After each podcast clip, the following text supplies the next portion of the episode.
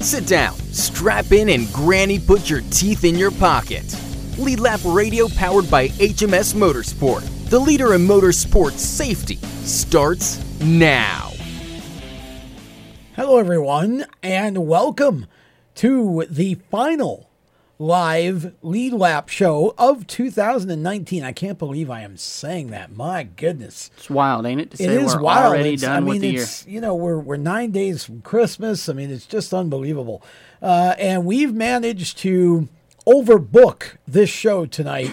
This is going to be awesome. Joining us in the studio right now is none other than Shawn Martin, one of the uh, rising stars of the Dirt Car UMP Modified series locally here in the Carolinas. And Shawn is going to expand his horizons a little bit in 2020. He'll talk about that. Uh, we've also got coming up on the show a little later in the WSIC studio, Aaron Creed, the PR director for the Super Cup Stock Car Series. They are definitely expanding their horizons for 2020. Very big announcement recently about Super Cup, uh, and Aaron's going to talk about it uh, on the show here tonight. And we've also got later on in the program via the strutmasters.com guest line, Kirk Ipok, the owner of Solid Rock Carriers, because Solid Rock Carriers just announced a two year partnership with the Cars Tour as the series' primary sponsor. So uh, that's a big deal for both uh, the Cars Tour and also, of course, for Solid Rock. Uh, Kirk, an avid supporter of pavement late model racing in this area. And so he's going to be joining us uh, later on in the program as well. You may join us on the program if you would like. Uh, you can call us at 704 873 1400. 704 873 1400 704 873 1400 if you'd like to call and chat with us um, and chat with our young guest uh, shawn martin shawn it's great to have you on the show it's been a while since you and i have talked racing and uh, we were both at the uh, performance racing industry trade show over this past weekend which gave us a chance to catch up and an opportunity to say hey come on in and talk about uh, your racing for a while and uh, happy to have you here Thank you for having me. I'm happy to be here. Let's. Uh, it, it's been. I know it's been an interesting uh, season for you in 2019. In addition, obviously, what you do on the racetrack, um, you spend your days working for Max Papis at MPI. Um, I want to know because Max is one of my favorite people. We had Max on a show, um, I think, two years ago at the summer shootout, and we gave Max a microphone and he basically just took off. Like he even have, he, Max is one of these people that you, you ask him a question and he just goes. Um, one of the funniest interviews I ever did. What's it like working day to day with Max Papis? It's a roller coaster. I mean, it's exciting. Bet. it's very exciting. I mean, it's cool to listen to some of the stories he's got, and he's a very good teacher in a lot of different aspects, from racing to life in general, and it's a very cool deal. Yeah, I imagine it is. How did you get hooked up with that job? It's a wild story. I mean, I I like just those on here. Do tell. I just graduated high school and got back from grad week, and uh, I actually had a good friend of mine working up there, and I went in one afternoon just to see if you know they were hiring. I was on the job hunt, and uh, they just happened to be hiring, and ever since then I started working. Part of that summer I was working half days, and then they asked me was I good to go full time, and I told them I would, and ever since then that's just been the story. And what do you do there at MPI? I just a little bit of everything, you know. Right now, we're only it's me, Max, his wife Tati, and our office lady Bobby. So it's basically a hands-on deal, and if anything needs to be done, everybody just sort of jumps in. I'm technically over the warehouse and do all that stuff. I get to travel to a bunch of different shows and see a lot of cool things. That's awesome. Well, you were at uh, you were at PRI this past weekend, which for those who don't know, uh, PRI Performance Racing Industry Trade Show is the largest motorsports trade show in the world. Um, people from all over the world show up. It is a huge deal, and uh, you can literally walk your feet right off uh, at that show. It's just. It's a three day show that you need about a week and a half to adequately uh, take in and absorb. But um, what was the uh, show like for you guys this year? It was chaos. I mean, it was a really good show and good to see everybody and see all the people that had interest in us and all the new faces and familiar faces. And I mean, overall, it was a really, really great show for us and a lot of good feedback from a lot of people all over the country. Now, you were telling me that on Saturday your coworkers left you all alone in the booth from like for like the last four hours of the show. Yeah, they uh, flew out that afternoon. Max, he was sick, and everybody else's flights were early, and I brought the rig up there, so I was in charge of bringing it back. And man, yeah, it was chaos. I mean, to see that many people and trying to run back and forth, and I was also trying to get in touch with some people I needed to for my racing. So it was definitely a wild experience for sure. Max, you need to give this boy a raise for doing that. That's uh, that that's like double overtime or something. Uh, okay, let's talk about your racing a little bit. I want to know how you got started racing in the first place. Obviously, I would imagine your dad racing the modifieds and being as successful as he was um, probably didn't hurt anything. But um, how did you get started and when? How old were you when you started and what were you racing? I started probably the day I was born. I mean, my dad won his first. He won a race actually the night I was born. And really? Was at, yes, sir. That's cool. And the next weekend, I was at the racetrack. And then ever since then, it's all I've ever wanted to do. When I turned seven, I got my first go kart, and I ran it for a handful of years. And I just got tired of winning, and they weren't fast enough, so I was ready to move up. How very Trump-like! I got tired of winning. That's uh, that's interesting. Okay, um, so you went. You, I assume you were racing dirt with the car. Yes, sir. Okay, and you went from the dirt cart straight to the modified. Yes, sir. Because I remember when I first met you, you were just a little kid, but I don't remember how old were you when you swapped over to the modified. I was actually 15. Okay. See, I was thinking you might have been younger than that, but you, so you ran carts for about eight years then. I quit there for a little bit. Oh, okay. Yeah, my dad he ended up he quit racing when I started go karts, and then he started up racing when I quit the karting. And we sort of had a plan. I was going to work into stock body cars and then go to the modifieds and I was accustomed to everybody in the modifieds, and they knew me, so my dad had the trust in them. So when I turned 15, he gave me my first ride. And did he stop again at that point? Yep. he hung it up. See, your dad gets like a, a, an award for that because I'm sure he would have liked to have kept going longer than he did, but you know he he obviously wanted to prioritize you and your career. So you want want to go kart? Okay, I'll just quit racing and devote all my time to you. And then, okay, you're not racing the go kart anymore. Great, I'll get back in the car. And then, oh gosh, you want to run them? Okay, fine, here it is. I'll quit again. Um, and once he retired, I assume he hasn't. He just did. You two ever race together? Unfortunately, we didn't. I'm still oh, hoping man. one day we get a chance to. I mean, hopefully, here in the near future, it'll happen. Well, if if you get, you were telling me earlier, maybe something about a second car. Yeah, he's actually done made that comment about he could drive the car from this year and I could drive the new one. There you go. So we may have two two racing Martins on the track at some point in 2020. Um, so when you first started racing the the modified after racing the go kart, what was that adjustment like? Because obviously you didn't get that sort of stock body transition like a street stock or whatever to sort of phase yourself up into the the full size cars. What was it like to jump in the modified for the first time after watching your dad do it all those years, no less? It was a little nerve wracking at first. I mean, going from a couple hundred pound go kart to a 2,400 pound race car. and all the suspension and stuff was pretty big. And my dad, knowing as much as he did at the time, sort of made the suspension as normal as he could, so it wasn't as exotic as it would be being on full bar and stuff. The car's hiking up, slamming down, and stuff like that. So he didn't sort. Of, he gave me a little bit of leverage as time went on, and sort of by the end of that season, we had worked our way in, and he started letting me start on front rows and stuff and heat races, depending on how we drew.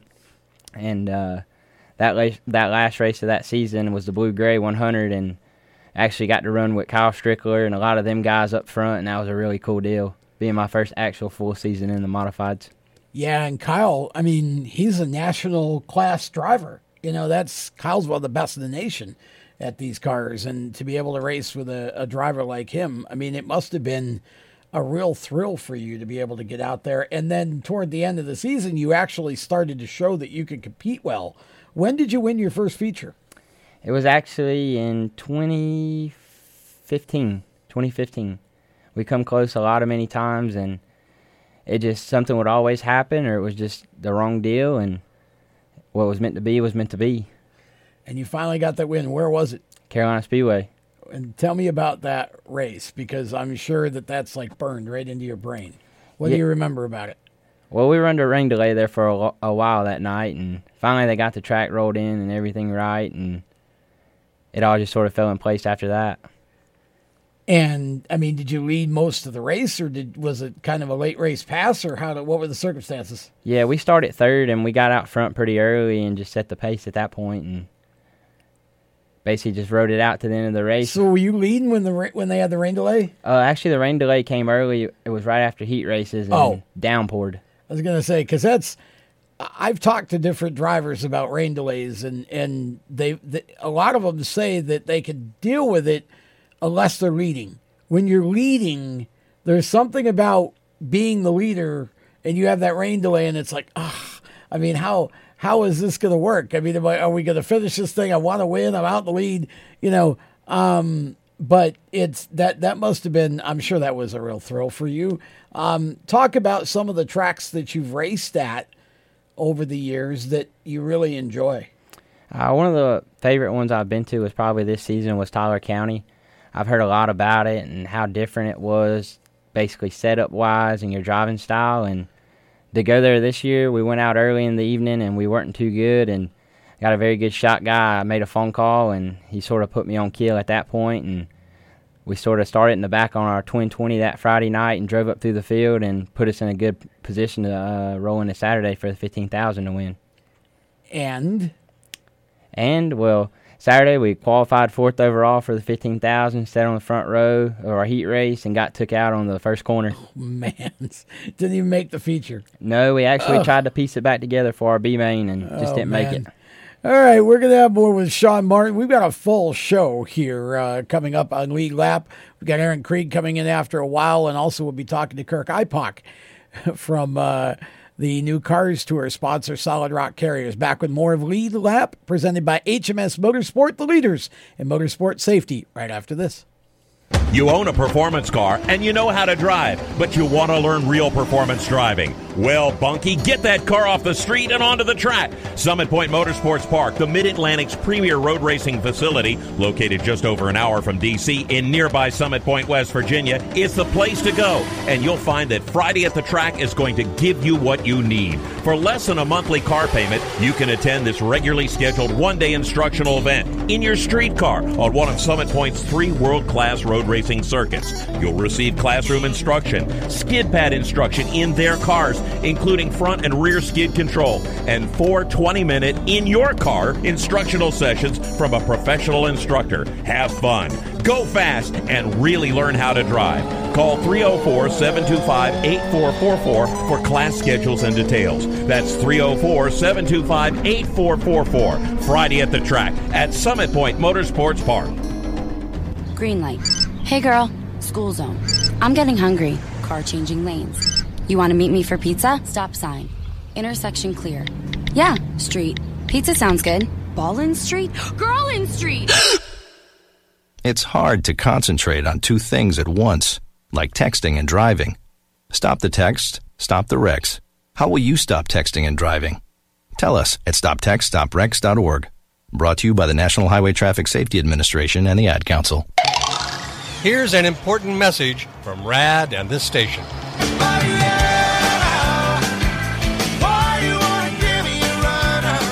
Hi, this is Bob Sheehan from Blues Traveler for RAD, recording artists against drunk driving. I like to party just as much as the next guy, maybe even more, but the one thing I won't do after I've had a few is get in the car and drive. Don't blow it. Always choose a designated driver. Remember, music lives and so should you.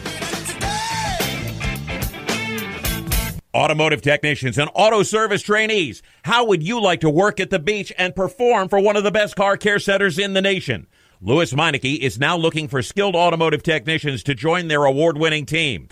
If you're a gearhead that knows his or her stuff or a young up and comer that has the motivation and drive to succeed, then you need to make this call today. 302 827 2054. Lewes Meineke Car Care Center, located in beautiful Lewes, Delaware, offers a highly competitive compensation plan, great benefits, a flexible schedule, and did we mention that you're going to be working at the beach? Plus, there's a signing bonus for the right candidates. Technicians must be ASE certified and have a minimum of six years experience. Beginners advance at your own pace in one of several entry level positions. But whatever you do, don't wait. These jobs will go fast. Call Tim at 302 827 2054. That's 302 827 2054. Lewes Meineke Car Care Center. Rev up your career. Hi, this is Ross Chastain. You're listening to Race Chaser Radio. Now, back to the show. Ross Chastain bringing us back, and Ross, of course, is uh, going to be driving for Kaulig Racing next year as a teammate to Justin Haley, who is a an avid modified racer when he's not running in the NASCAR series. Uh, welcome back to Lead Lap, Tom Baker, Shawn Martin, and of course we got James Mellick in the production chair. We just call him Red. James is a teardown specialist for LFR uh, Racing, Leavine Family Racing, when he's not here having fun with us, snapping pictures and punching buttons. Um, so we uh, definitely are excited to have James with us, of course, and Shawn talking about a guy like Justin Haley. When you when you see a driver like that that he's young and obviously he's he's made it to a certain level in the NASCAR series. When you see that and then see him running at your local dirt track in a modified, is that like a cool thing for you to be able to kind of get to know somebody like that? How well do you have you met Justin? Do you know him at all? Yeah, I've met him a couple times, not more on just a friend base kind of deal. And uh, yeah, it's a pretty cool deal to race against some guys like that. When we go racing out of town and stuff like that, we actually raced with him this past weekend at Friendship. Ended up getting the win, or actually two weekends ago now. Oh wow! And uh, there was a certain point in the race, me and him both were on the front row. And see, that would be, I would think that would be really cool to be able to to to race with somebody like that that you know you can you know you watch on Saturday and and maybe eventually on Sunday. Does it give you any kind of hope or confidence that maybe that could happen for you someday as well? Yeah, I mean, running against some guys like that definitely gives you more drive, especially when you see him when you roll into the racetrack. You know, you want to beat that guy. The bigger the name, you want to beat him. Well, and he's not a guy who pulls in with a huge pit crew and kind of sits around. Justin does a lot of his own work on that car. He doesn't have a lot of people who help him with it. Yeah, I've seen him a couple times, and I mean, I watched him at Friendship, and he had maybe two or three guys with him, and I've seen him grinding tires and stuff like that. And you know, to see that, that's really good. Yeah, he's he's definitely he's he's a he's a guest we always enjoy having on the show because he's got a good personality, um, and he's a very humble kid. Uh, you know, it's it's just fun to see. You see a lot of these guys that you know, like your Kyle Busches or whoever that'll go play in a pavement late model, but you don't see a whole lot of them going back to the local dirt tracks and playing on the dirt during the year. And Justin loves the opportunity to go do that um, and, and, run shows with a modified. Is is NASCAR even a dream of yours, or are you content to be where you are? I mean, it'd be pretty cool to do just for to say you did it at some point in life. But um, my biggest dream is probably to run dirt full time. Okay, it's what I've been accustomed to my whole life: dirt late model, st- something in that sort of nature, or running modifieds like Kyle Strickler and Nick Hoffman do all year round. I mean, that's a pretty cool deal if you could be able to do that and do that for a living, especially when you grew up doing it and it's your life 24 7. To be able to just focus on that would be a really, really cool deal. What, what is, okay, you're, you're at a certain level here. What does it take to get to Kyle's, Kyle Strickler level? Uh, tongue went tied there for a minute. What does it take to get to his level? I mean, what what is the is it simply money to have the resources, or is is there something that you need to have in terms of skill set or whatever that you feel like you maybe don't quite have yet? I feel like nowadays, you know, between the technology and stuff that's got brought into the dirt cars, that's a really big thing. And I've been blessed to have the people I have work with me, such as a Mike Abner, Abco Performance. He's been a very big help and put me in certain situations to get me to where I need to be. But I think money is always a big asset in racing, whether it be asphalt or dirt. It's obviously going to take you a very long ways. But on top of that, I mean, a lot of things is just seat time. That's your biggest thing. Going different places, getting accustomed to certain tracks. Every track you go to is not going to be the same. Right.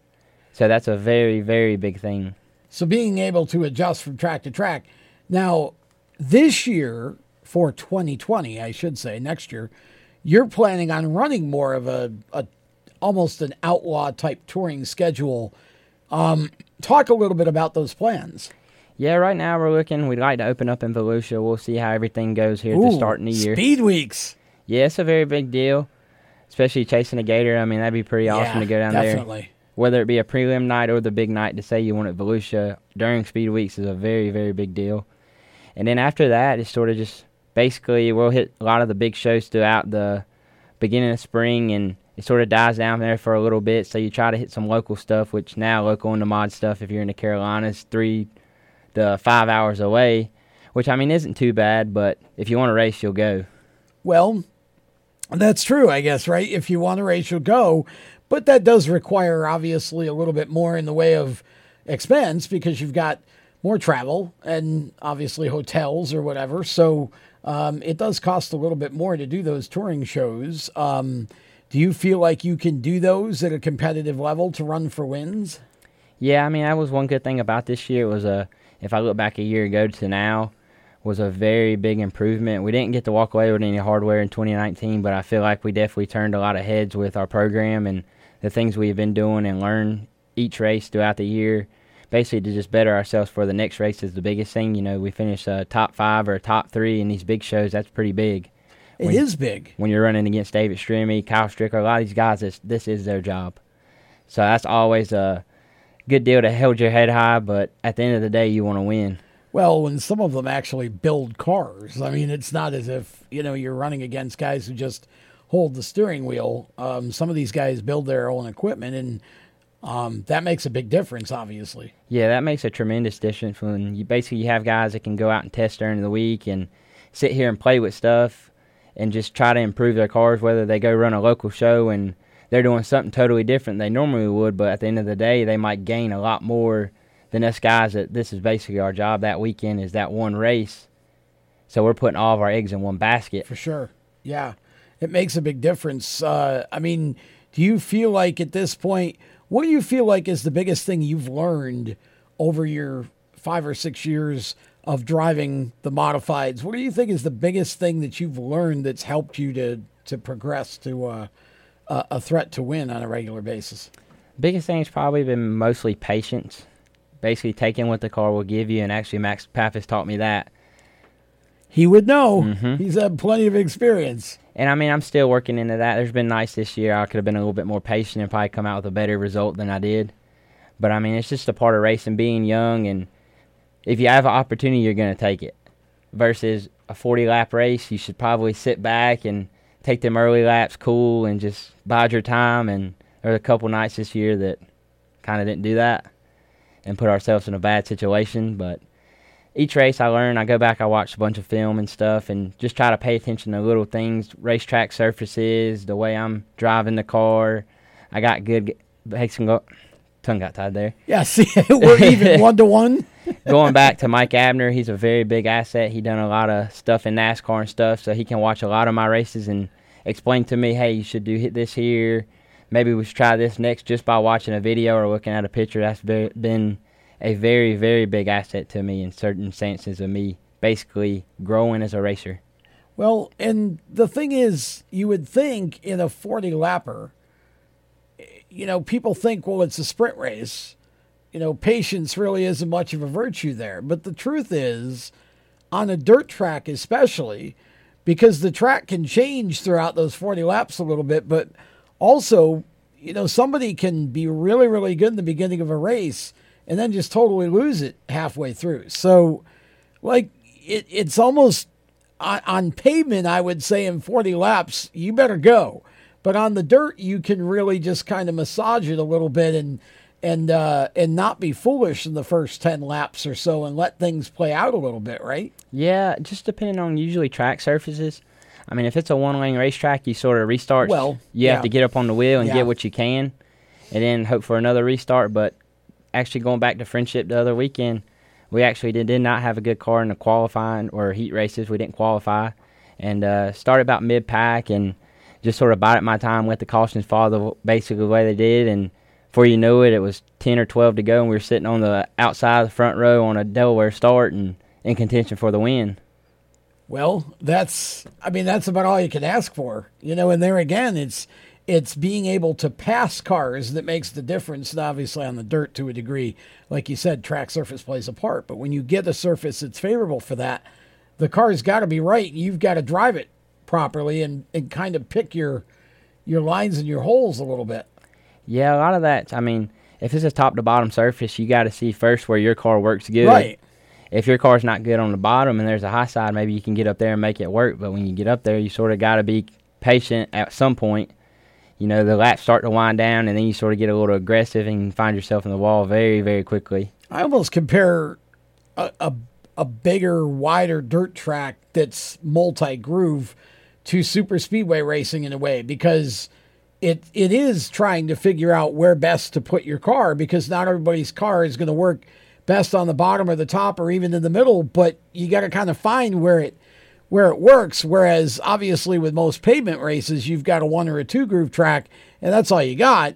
Um, I feel like dirt track racing can be a lot harder and require a lot more of the driver in terms of thought process during the race while it's going on because um, again you've got all those choices and options and you've got to you got to kind of search around and figure out what's best for your car on that day Yeah, I was taking it back to Virginia Motor Speedway back in probably the beginning of fall. We had a very good car the first night, and track was pretty slick, but had a lot of moisture in it. It was rubbered up pretty good, and we were really, really strong on the bottom. And it was a passing points kind of deal night. We run second in the first heat race, and the second heat race we had to start in the rear, and we were all the way up to fourth, and ended up getting took out and had to run a consi. Well, we drove the high side all the way to the win in the consi and turned around in the feature, and it was basically the track had basically went all the way back to the bottom. And before you knew it, halfway into the race, guys were back up top, but we'd already planned for the bottom, so we were just pretty stuck with the adjustments we made on the car and stuff. So that's a very, very big thing. The track basically changing throughout the night, and there again examples of uh, how you got to play the cards right and it can be a lot trickier than a lot of people realize on dirt for sure back with more with shawn martin and plenty more to come when lead lap radio presented by hms motorsport the leaders in motorsport safety continues after this Do you love the sound of high revving motors and the smell of burning rubber? Do you want to get your car sideways right at the ragged edge of control? If you've always wanted to try drifting or learn to improve your drifting skills, Summit Point Motorsports Park, the Mid Atlantic's premier motorsports facility, has the expert instructors and the specialized track to teach you how to drift and the skills necessary to drift competitively. From skid pad to open sessions, Summit Point Motorsports Park has the safe and open environment that allows drifters of all skill levels, new to intermediate, to get sideways and smoking. With a focus on safety and the skill set necessary to drift competitively, Summit Point Motorsports Park's Drift Nirvana is just the thing for you. Call for your reservation today, 304 725 8444. Or for more information, go online, summitpoint or you can email them at office at bsrinc.com. Drift Nirvana, getting you sideways the right way. HMS Motorsport is the leader in motorsport safety. HMS serves a majority of NASCAR, IndyCar, and IMSA WeatherTech teams, as well as countless SCCA and club level racers and driving enthusiasts throughout North America. Featuring world-renowned brands like Schuberth helmets, Schroth belts, Adidas suits and shoes, Olero fireproof underwear, Lifeline fire systems, and even Racecom radio kits, HMS has the right product for your type of racing and your budget. Their representatives are experts on making your track driving as safe as possible.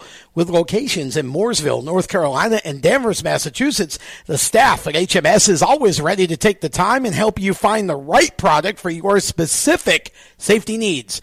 You have family and friends who care about you, so don't settle for second when it comes to motorsport safety. Just stop in to HMS Motorsport, visit them on their website at hmsmotorsport.com, or send them a message on Facebook. Tell them the folks from Race Chaser Media sent you. What an awesome game. What's up with your car? I don't know. It won't start. How are we getting home? Chill. My parents signed me up for the roadside assistance from Lewes Meineke. It was free with my oil change. They'd come and get the car started or get us home and tow the car to the shop. Good to know. With my driving, my parents never know what to expect. When you join the Meineke Car Care Club with a $35 preferred service, you get four free months of roadside assistance, including tire change, battery jump, lockout service, towing, and more. Contact Lewes Meineke, located on Route 1, or call 827 2054. When do you think of a plumber? Like most people, even if it's an emergency, you can be confident about who will arrive to help you. For quality and reliability, count on someone you can trust. Call on the plumbing services of Hague Quality Water of Maryland. Plumbing doesn't have to be an emergency. We handle all kinds of preventative maintenance too. Hague Quality Water of Maryland is family owned here in Annapolis since 1993. For a refreshing choice, call us at 888 84 Water or visit us online. Hey, this is Reed Wilson, and you're listening to Race Chaser Radio. Now back to the show.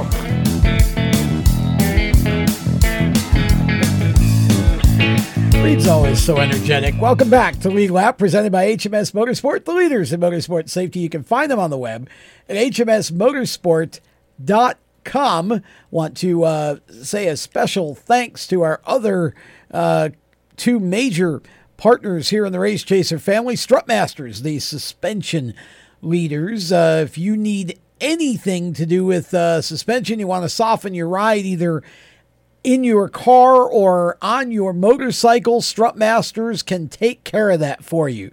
Just uh, go to their website, strutmasters.com, or uh, give them, uh, get, give Chip Lofton and or his staff a call, and uh, they'll be glad to help you out. And also mycomputercareer.edu, training for a better life. If you are looking for a change in career, or maybe a first career, IT might be it. It's one of the fastest growing fields and is going to continue to grow very steadily through the 2020s. There are over 2 million cybersecurity jobs in this country unfilled right now. And you could be on your way to filling one of those in as little as four months with My Computer Career training. Just go to the website, mycomputercareer.edu, take their free career evaluation test. They do have uh, financial aid available if you qualify, including the GI Bill. And they also work with hundreds of employers to help place you when your training's over and you're ready to be out in the workforce. So, mycomputercareer.edu is training for a better life. Yeah, Hello, we- James. Hello, yeah, we need a uh, person for reboot around here from time to time. We have Mr. Jacob Stillman with us. Yeah.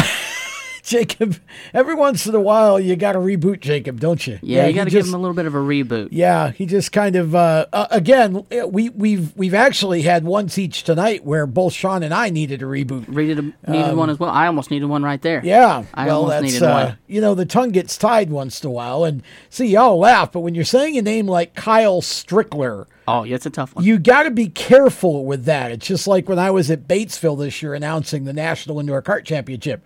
We had a racer whose name was Bull Smith. You got to watch Oh, yeah. yourself with that. You say that too fast. It yes, sounds. it if you don't enunciate that one correctly, yeah, that could be trouble. So as an announcer, you you got to learn to. So yeah, uh, so Shawn, I know that you've spent the majority of your career, practically all of it, in in modifieds. But I heard you mention late models earlier. Is that something you actually have an interest in doing, or have you done any that I just don't know about? Yeah, it's actually an interest I've had. I haven't got to do any. Hopefully, we can maybe line some stuff up this year and maybe jump in a couple rides every now and again and see what we got. You know, I feel like late models and modifieds are the top premier levels of dirt racing, and I feel like You do. Mm-hmm. I know some sprint car folks might argue with that. yeah, sprint cars are pretty big too. I feel like now that you say that, three. I figure they're the three primary. I'm I'm not disagreeing. I'm just putting that out there. It's just as if I mean NASCAR's got Xfinity trucks and Cup. See, I don't think it's a step ladder though. I don't think there's like I think modifieds, late models, and sprint cars to me are even. I think it's just dependent on the level at which you do any of them. So in other words, there's obviously a big difference between the 305 series that runs the Carolinas sprint cars and the World of Outlaws, right? So, you know, what you're running as UMP is actually a national sanction. You're just running it at a local level, regional level. But of course, the higher you you go, much like in a late model, if you go run Lucas Oil, you go run, you know, World of Outlaw late models, that's the very best competition. Yeah, I agree with you on that. It also de- depends on where you come from too. Right. Uh, the more you go up towards the northeast where you're from, it's more uh, the modifieds. Well, they have the yeah, they have the super Yeah, dirt car like big blocks bo- up there. big yeah. block modifieds. More towards the Midwest where I'm at, it's more of the USAC stuff. Yeah. Uh, with the midget sprints, silver crown stuff like that, and then World of Outlaws all over the place. But yeah, it pretty much you know. Um, Of course. what you're racing and where you're from. Pennsylvania is big time sprint car country too. Yeah. You know, everybody underrates the posse, the PA posse. And when the Outlaws go there, it seems like every year somebody from the posse bites him at least one time. Yeah, they always and find then a way. everybody acts surprised, like this hasn't happened before. It happens almost every year. You know, those guys are those guys are tough hombres. You go to Williams Grove, and that is as competitive of a sprint car field as you will see anywhere in this country. You know, you may not know all the names, but they are big time competitive. So, but you have an interest in the late models. You want to do, obviously, I guess you would be more the, the super late than the crate late. But would you do either? I mean, if the right ride came about, I would definitely. If somebody offered me a crate ride, I definitely would take it. Basically, to get started in the late model stuff and get accustomed to a lot of different things. I've heard certain different things where they're a little bit different than what I'm used to in the modified. oh, sure, yeah. But Much I feel like wider. Exactly right, and I feel like basically that's a good stepping ladder to get to the super stuff, which we all would like to do one day as a dirt racer, and I feel like hopefully one day it'll happen. How would you describe yourself as a racer? A little too aggressive at times. See, when you're on a radio show and the host asks you a question like that, you're supposed to go to the positive, not straight to the negative, because that's not helping the car owner who has a crate laid out there who might want to give you a shot. You're going, well, I'm a little too aggressive at times. But sometimes that's a good thing. It just depends on you know where you're at and different parts of the region, track surfaces, where you're starting Well, in the race. That's also true. That could be a good thing or a bad nice thing. save. That was a good save. You were really close to a goal being scored on you there, and you you just saved it at the last minute because that was a tough one. Um, no, that's I, I I understand what you're saying. It's it's and the thing is, is I think when you're young, like you are, you're what 21. Yes, sir. I think when you're 21, I think you're you're very aggressive. I think you know as you get older, you kind of learn how to control that aggression. You know, and and some of the best racers I've ever seen. I mean, I go back to, of course, I'm a '70s kid, so I go back to Bentley Warren, who was one of the top open wheel drivers in the country. And Bentley could run dirt, but he just didn't have as many opportunities to do that. He was mostly a pavement, ran supers and sprint cars and midgets and whatever have you, and Indy cars. Got made a few starts in the 500, but um, you know, Bentley always, I mean, the old days, that's how you drove, for example, a super modified. You drove it very aggressively, you drove it off the right rear, you know, and that's how Bentley learned to drive. And he was always that way. But, but over time, especially in a longer race, he learned how to manage the car. And he became a master at, at, at longer races because of that fact. I think as you get older, you kind of find that balance and learn, you know, a little bit about how to just be on the edge without without crossing it. Yeah, I mean, I look at some certain areas. Basically, we go to. Basically, we run some day races and stuff a handful of times a year, and we Yeah. go there, and it's sort of first time I ever turned laps in a race car. It was on a day track after they'd run a big super Okay. late model race down at Gaffney. So you're looking at a black racetrack. You got to be patient. gotta, yeah. You're already slow Yep. learning, and I feel like now we go places, and when I'm in certain scenarios like that, I sort of figure it out really quick and don't step on my shoes. Well, that's a that's a good idea. Uh, and the more you the more you develop that sense of patience, I think too, it's almost when you can when you can pull that all together, it's almost a confidence boost because you know that you watch the guy go by you on lap three screaming at you know all out, flat out, and you just kind of look and go, "I'll see you later."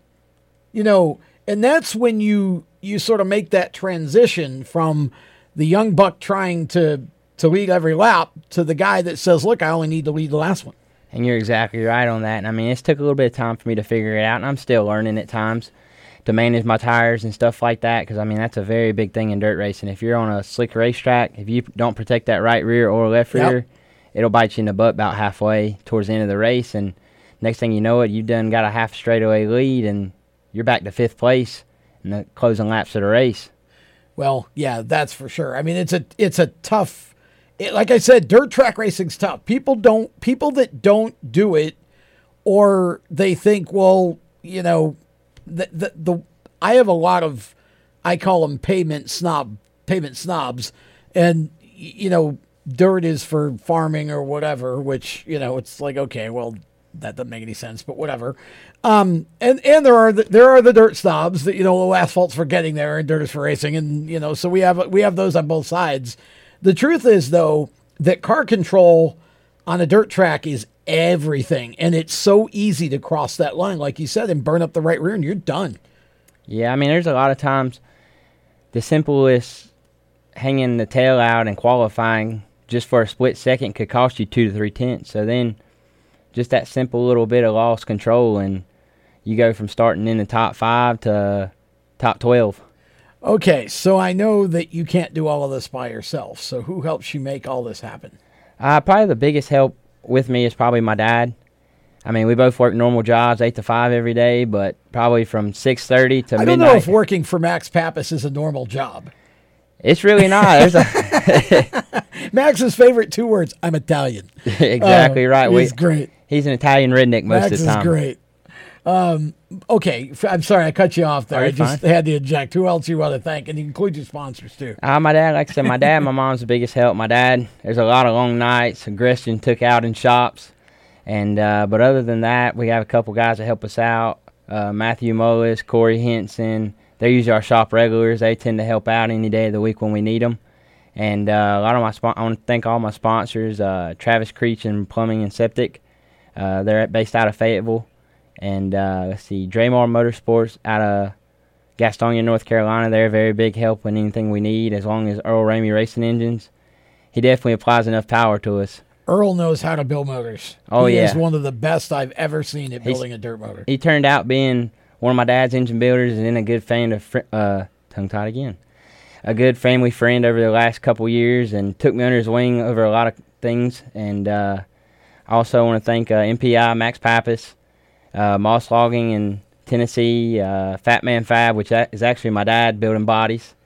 He's built enough over this year. And uh, Diamond Select, they build pretty good race cars, and that's about it. You, so the Diamond Select chassis, why Diamond Select for you? Obviously, there are some pretty good choices out there, including some good local builders. Why Diamond Select? It's a toss up. I mean, we've actually we actually met them through uh, Ron Hornaday, and uh, we grew a good friendship with them. And it's one of them deals. Once you get it working right, you can about get anything working right when you have the right people with you. And uh, basically, just over time, we've got to a strong point, and we've outrun a lot of them big guys. So it's one of them ones. Why would I get what everybody else has when I could have my own? Well, that's that's uh, an interesting way to look at it because then you get all the attention and nobody else is on it. Well, it's been fun to have you, Shawn, and look forward to doing this again uh, d- at some point as we get the season started. Uh, and you know, we wish you all the best in 2020, and, and also obviously a Merry Christmas and a Happy New Year to you and your family as well. Thank you, Tom. I'm glad to be here, and it was a great show, and I look forward to seeing y'all back again. Definitely. Shawn Martin, we're going to step aside when we come back. We've got more, much more actually to go. A couple more guests yet, and some motorsports conversation between James and I. Back with more Lead Lap on Performance Motorsports Network and WSIC TV. We'll be right back. Everywhere you go, you hear it and you see it. It's coming at you through your phone, your tablet, and your computer. It's broadcast from your favorite radio station, TV networks, and cable companies. It's in the stadiums, the arenas, the ballparks. It screams for your attention at the mall. It's interactive on Main Street. It's even coming at you from the gas pump at the nearby convenience store. What is it? It's digital content. It's digital content. It's digital content. Somebody has to create it. Somebody has to manage it. So whether your dream is to write it, design it, create it, call it, produce it, voice it, host it, light it, shoot it, switch it, record it, color correct it, edit it, code it, repurpose it, tweet it, blog it, post it, compress it, upload it, replay it, or make sure it gets to where it's got to go when it's got to get there in the format it's got to be in. You need to attend Carolina School of Broadcasting. The skills you will learn, the experience you will get, and the connections you will make at Carolina School of Broadcasting will open the doors to the career you want in digital content creation and digital content management. Call or come by today. Click csbradiotv.edu. Everyone knows Strutmasters is the suspension experts for luxury vehicles, and now we offer motorcycle products. Introducing Easy Rider Complete Motorcycle Air Suspension brought to you by Strutmasters.com. You can raise and lower your bike with the flip of a switch. Take those long rides with the ultimate comfort of Easy Rider air shocks. They're backed by Strutmasters, and you won't believe the low price. Check out Easy Rider Motorcycle Air Suspension at Strutmasters.com.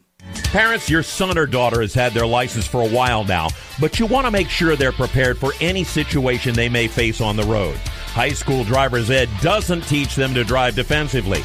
They need to be prepared for any highway emergency. For less than a month's insurance and a whole lot less, BSR instructors at Summit Point Motorsports Park in nearby Summit Point, West Virginia, will teach your son or daughter how to respond instantly and positively to unexpected situations on the road. BSR's specialized accident avoidance training teaches swerve to avoid maneuvers at highway speed, ocular driving, which focuses driving attention on ways to avoid accidents, vehicle dynamics and feedback, skid control and skid recovery, threshold braking on straights and progressive braking on curves, and off road recovery techniques. This is stuff driver's ed simply doesn't teach. So call BSR today, 304 725 8444. Give your kid the skill set needed to drive safely and responsibly on the highway. That's 304 725 8444. This is a test to find out if you know it all when it comes to children. Name one of the leading killers of U.S. children age 1 to 13. What's the best way to protect children in a car crash? At what age and size should a child start using a booster seat? Don't assume you know it all when it comes to car seats for your child. Go to safercar.gov slash the right seat and know for sure. Brought to you by the National Highway Traffic Safety Administration and the Ad Council. Hi, I'm Jesse Love, and you're listening to Race Chaser Radio. Now back to the show.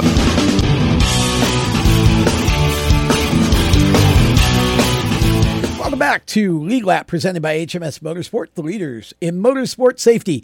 You can find them on the web at hmsmotorsport.com, and you should because you want to be as safe as possible.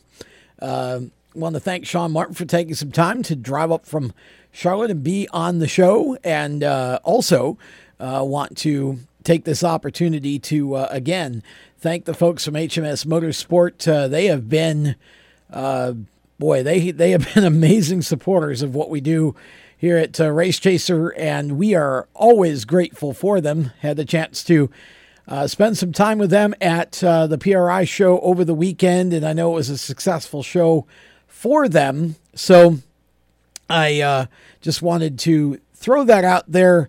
If you need anything in the realm of driver safety gear, helmets, belts, seats, suits, shoes, gloves, underwear, uh, all of it uh, is available at HMS Motorsport. And it's not just about them selling you stuff, they're experts in the safety field. They actually work with a lot of the, uh, the major series and help develop a lot of the SFI specs. So uh, it's very important what HMS does for uh, the racing industry. And it's an opportunity to segue into some sad news that uh, came across our desk here today. Bill Simpson, a former IndyCar driver who became one of the sport's pioneers in safety and one of the greatest innovators of motorsport safety products,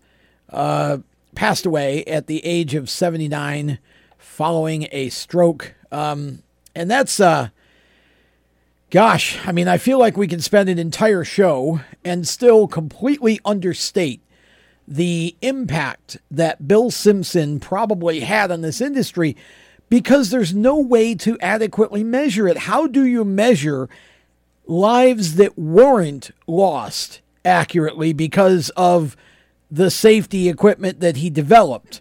Um, it's it's just unbelievable. In, and, and a little bit about Bill. Um, between 1968 and 1977, he made 52 starts in an Indy car.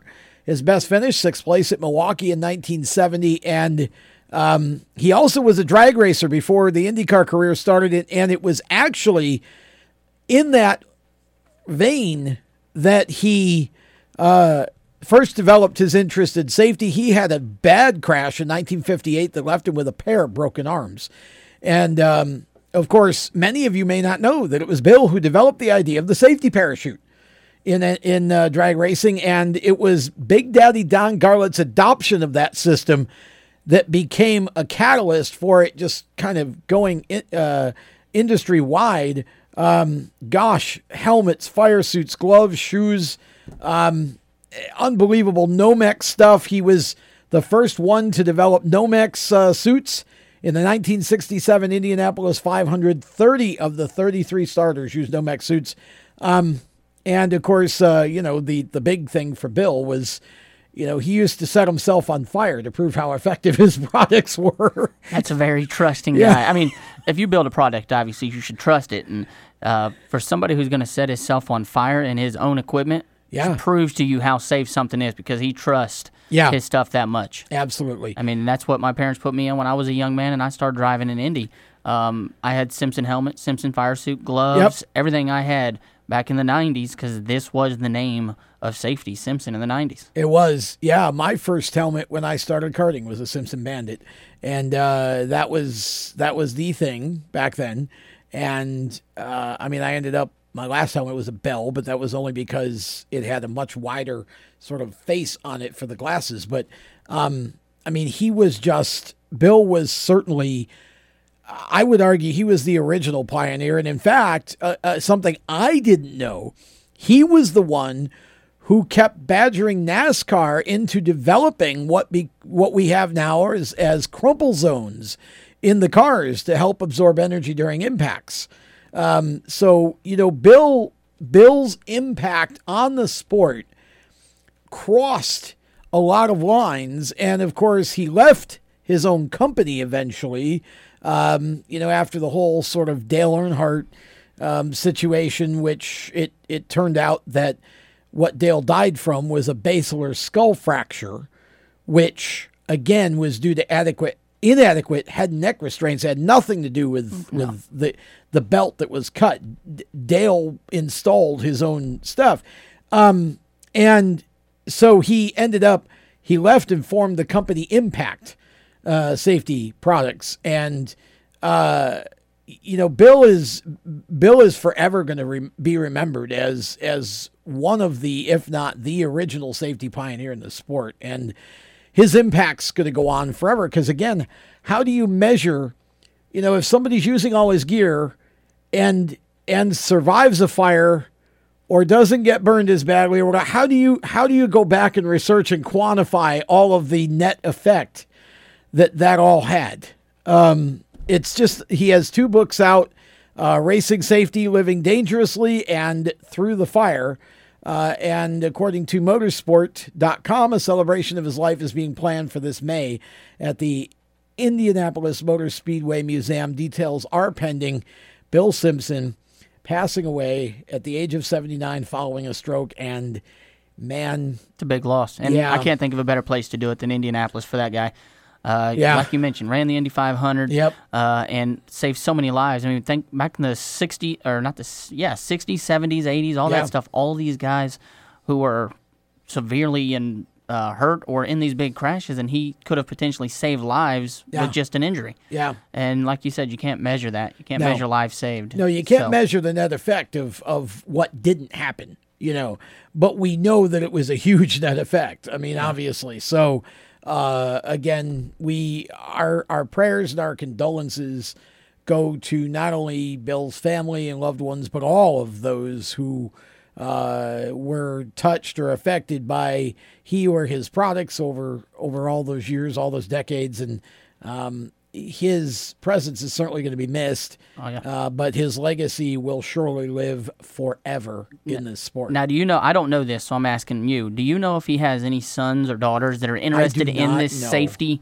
uh, Uh, no. equipment stuff as much as he was? I don't know. I uh, I do not know that. That would be either. something worth looking looking To see into. if they want to Yeah. continue the push and drive But into it just as much as he did. Obviously, there are many like the folks at HMS Motorsport who have sort of picked up that that ball and have run with it. Yeah. Um, and you need people in this sport that are rabid about that because obviously the cars are getting faster, the technology's getting better to where, you know, but I don't care. You know, you hit a wall at 200 miles an hour. You know, I mean, yeah, we NASCAR had had a death since 2001, but goodness gracious, that's that's not a bad thing. That's a great thing, and it's because of all of this advancement in safety technology. And you know, it, you just got to have people that are constantly, especially at the short track level, because I feel like I feel like we've got a long way to go at the short track level to to yet develop proper technology at each track, whether it's barriers or whether it's you know car construction. I mean, we just had a fuel cell come out of a car, yeah, um, you know, at the Derby, and and because of that, Justin Bonnet has severe burns because you know it leaked and, and caught fire, and um, I mean, it's that just shouldn't happen. No, it should not. You know, so we we've we've got to do better, and I feel like Bill was was certainly the first or among the very first who w- were just totally focused on that idea that you you can't accept failure in the safety realm. You just can't. And NASCAR shows how much safety means to them. Yes. When you go to a even just a NASCAR test. So you go to just a test. Um, they don't tech the entire car like they like they do at the race. Right. They just tech certain things and look at certain stuff to make sure of this. But they do a full safety inspection if it's a NASCAR sanctioned test because they understand how important safety is for that driver. Even though it's a test, Yep. it's still just as important because they can get hurt at a test or they can get hurt in a race just as bad. Well, and, and now for 2020, they're even going to be looking closer at the embroidery on the suits because there are certain treatments now that drivers are are giving to um, the the suits with their sponsor logos that are uh, that NASCAR is concerned about because they can diminish the uh, retardancy of the suit, the flame retardancy of the suit. So NASCAR is is going to get more strict on that um, starting in 2020 as well. And I'm happy that you know, anytime I don't think you can ever be too strict on safety. And I think, you know, it's just it's always I always it, it frustrates me a little bit when I see drivers that are cheating on safety and not doing everything they can in order to buy tires, for example. Well, if, if I buy all this, I won't have enough money. Well, look, if you got to skip five races, but save your brain, I mean, especially if you've got a family, you know, Yeah. It's kind of important. what are you doing? You know, so uh, again, we we will all miss Bill, but we th- what he what he brought to the sport and and and and The how awareness. he changed the, yeah the awareness and and his diligence in that that part of it um, that will continue on uh, through other people for a long long time to come. So. Um, you know, again, uh, in a in a show that otherwise, you know, our last live show of the year, um, you know, there there that was uh, that was the bad news for the day. The rest is all good news. Uh, we obviously are uh, only about halfway through this show. We've got in the second hour coming up in just a couple of moments. Aaron Creed from the Super Cup Stock Car Series going to be joining us. They have got some major things going on for 2020 in that series. Uh, we've also got Kirk Ipok joining us as well. Kirk, uh, one of the the very top, uh, most supportive sponsors of pavement late model racing all over the Carolinas, and he's just uh, put together a whopper. He is now uh, the primary sponsor, the presenting sponsor of the Cars Tour for the next two years uh, with Solid Rock Carrier. So uh, we will be back to talk with both of those gentlemen right around the turn. You are listening to or watching Lead Lap. Back in a moment. When do you think of a plumber? Like most people, even if it's an emergency, you can be confident about who will arrive to help you. For quality and reliability, count on someone you can trust. Call on the plumbing services of Hague Quality Water of Maryland. Plumbing doesn't have to be an emergency. We handle all kinds of preventative maintenance too. Hague Quality Water of Maryland is family owned here in Annapolis since 1993. For a refreshing choice, call us at 888 84 Water or visit us online. Here at Lewes Meineke, we're more than just your average car care center. Hey, it's Dave, your neighbor from Lewes Meineke. Whether you need an oil change, brakes, tires, or anything under the hood, we've got you covered. Take advantage of our free check engine light service as well. Yes, free. And don't forget about our free shuttle service. Never stress, we'll take care of the rest. On with life. Give us a call at Lewes Meineke, 302 827 2054. Is your job sucking the life out of you? Wake up! You can do something else. Information technology. I know what you're thinking, but I'm not a math and science person. No problem, and no excuses. Because it's not rocket science, it's my computer career. Go to mycomputercareer.edu and take the free career evaluation today. You could start your new life as an IT pro in as little as four months. Mycomputercareer.edu, that's mycomputercareer.edu. Do you love the sound of high revving motors and the smell of burning rubber? Do you want to get your car sideways right at the ragged edge of control? If you've always wanted to try drifting or learn to improve your drifting skills, Summit Point Motorsports Park, the Mid Atlantic's premier motorsports facility, has the expert instructors and the specialized track to teach you how to drift and the skills necessary to drift competitively. From skid pad to open sessions, Summit Point Motorsports Park has the safe and open environment that allows drifters of all skill levels, new to intermediate, to get sideways and smoking. With a focus on safety and the skill set necessary to drift competitively, Summit Point Motorsports Park's Drift Nirvana is just the thing for you. Call for your reservation today, 304 725 8444. Or for more information, go online, summitpoint-raceway.com, or you can email them at office at bsrinc.com. Drift Nirvana, getting you sideways the right way. If you own a gun, you have a full time responsibility. When you aren't using it, be sure it can't get into the hands of curious children, troubled teenagers, a thief, or anyone else who might misuse it. Your family, friends, and neighbors are all counting on you. Remember, always lock it up. For more information on firearm storage safety, visit ncpc.org. This message brought to you by the National Crime Prevention Council, the Bureau of Justice Assistance, and the Ad Council. Hi, this is Ty Ankrum, and you're listening to the Race Chaser Radio. Now back to the show. Well, Tyler is correct. You are listening to Race Chaser Radio. This is Lead Lap, and we do this show every week from the WSIC studio in Statesville, North Carolina, the home of Race Chaser Media these days. And uh, my name is Tom Baker, and joining me as members of the No No Hair Club for Men uh, club is Aaron Creed, the uh, PR director for the uh, Super Cup Stock Car Series.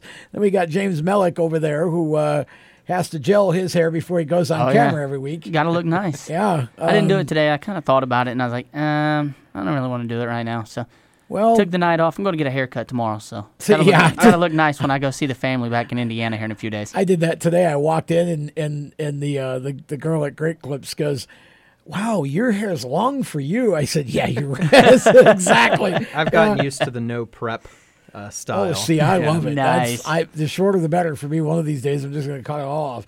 But anyways, uh, Aaron, welcome back to the show. We had you on uh, a while back in the fall, but since then, um, many good things have been happening for the uh, Super Cup Stock Car Series. Uh, the biggest one, arguably, is the latest announcement that you are going to Lucas Oil Raceway Park um, this summer. I think it's June 20th. That's correct. get that right? Okay, man. I love it when my brain works right. Um, June 20th. And I'm actually going to, I got to see if I can make this show because this is a show to end all shows for short trackers on pavement. It's the Super Cup Stock Car Series, the must see racing Sprint Car Series and the Midwest Super Modified Series, along with um, a, a compact car Mhm. series. Midwest Compacts. Midwest Compacts. Okay, I was going to say that, and then something said, no, that's not right. Should have just said it and trusted myself. But, I mean, that is a family four pack, at least in my book, that is a family four pack to end all family four packs if you're going to go to a racetrack and see a big show on a three quarter mile racetrack. Yeah, and, and once again, thanks for having me back on the show. And uh, yeah, we just uh, we were part of that announcement on Wednesday night as the PRI show began to kick off, and uh, yeah, we're really excited about it. Um, uh, promoter Mike Moore is uh, really looking forward to putting on this event. He's promoted some drag racing events at the Lucas Oil Raceway in the past, and not only is it those four series that are taking place on the oval, and uh, the one that I'm pretty excited about, in addition to Super Cup, is the Must See Sprints because it's going to be a non-wing Yes. show. Um, Have you ever fu- seen the Mussy? Oh yes. Okay, Yes, they're say. they're they're fun to watch. That's for sure. That is And- the ultimate. and and Payment sprint they're going to be running I think the little 500 type rules and I've been to the little 500 once. Not going to be 500 laps, but it's going to No. be it's going to be thrilling, that's for sure. But what I was getting to is um, not only is the Saturday there's going to be a Saturday great show on the oval four top-notch touring divisions. Yep. Um, but there's going to be racing on the drag strip. Um, actually Thursday, Friday, and Saturday. Um, there's going to be a car show. There's going to be a swap meet. There's going to be things for. Th- there's no way you can compare compare Indianapolis to what happens in May, but it's going to be a pretty significant weekend. It's Father's Day weekend, so you can bring Dad out and uh, have him enjoy anything that has anything that has a motor, pretty much. well, it's a diverse group of series. Yes. That are running there. I mean, you've got the two fastest types of open wheel short track cars, actually the two fastest short track divisions on the planet, the asphalt sprints and the asphalt super modifieds. Um, you know, there are no faster cars on a short track than those two uh, particular types of cars. And then you got a, a group of compacts that sounds like it's probably a pretty robust touring series, I'm guessing, out there. And then yourselves is the Super Cup Stock Car Series, which I feel is the ultimate Saturday night short track series. It's a throwback to how, for example, the Busch Series used to be all those years ago before it all went, you know, really big time and they all ended up on these big super speedways and, you know, all of that happened. Um, very diverse lineup that night. I feel like there's a little something for everybody. Yeah, I'm just happy to see that they're getting racing back there because that's where I grew up watching racing. When I um, when I was a little boy, I used to go there and watch the sprint cars run around there, ARCA, and then the weekend stuff with the late models. And then in, even the uh, one time a year they brought the trucks in the at the time I believe they called it the Busch cars. Uh, were running there. I used to go to that Yeah, stuff being a young boy. Yep. Um, and I'm just happy to see that they're actually taking stuff back to that track because it's just created great racing and great memories for me ever since I was little. Well, I have a special memory of what was then IRP. Um, back in, I think it was 95, uh, they had the East West Super Modified Showdown. And I got to go out there as the announcer for the East Coast Supers, for the East, basically. And then they had a guy from the West as well. So there were two of us um, calling the action. And I mean, that was incredible because, first of all, it was my first time going to that track. And I didn't realize how big and fast it was.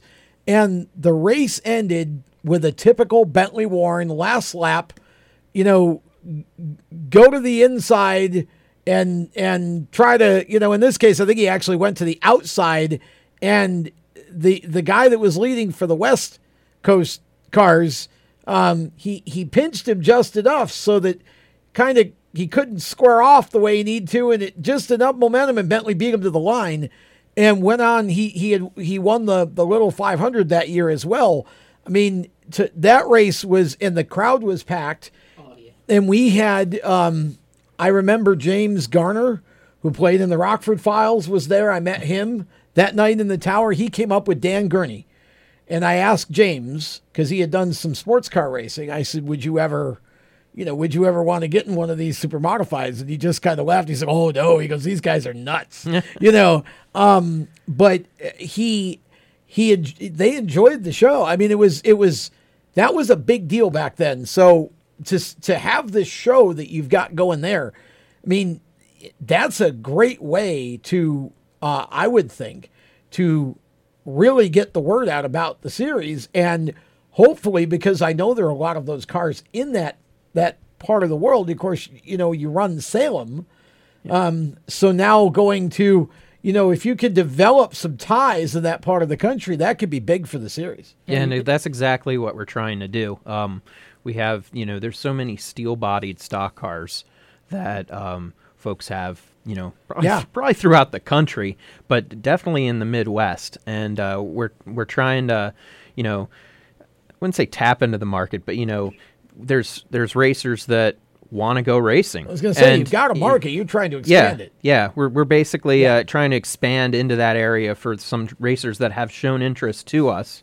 um, and you and we say, you know, it, if you're interested and you show up, we're going to put races there. And we had, you know, when we went to Salem for the first time last year, we had four drivers from that Yeah. general area make their series debut, which is which is great for going into kind of new territory. How many Uh, cars total did you draw for that? um, we only had a dozen for that one. Yeah. Um, with some of the regulars, especially when you get into the summertime, uh, the race before that, I think we had a few that blew engines and stuff like Right. that, and just couldn't make the trip. Unfortunately, See, that's the we had more that wanted to. But because you want to bring at least you know 16 to 20. yes, Okay, but when you have a tough race before, I mean, you can't control circumstances, but the more that you can keep putting yourselves out there and that becomes a regular thing, the more that the opportunities there that people in that area will bring out those cars. Okay, now we got two shots yes, to run with them in that, That- area. That's exactly You right, know- and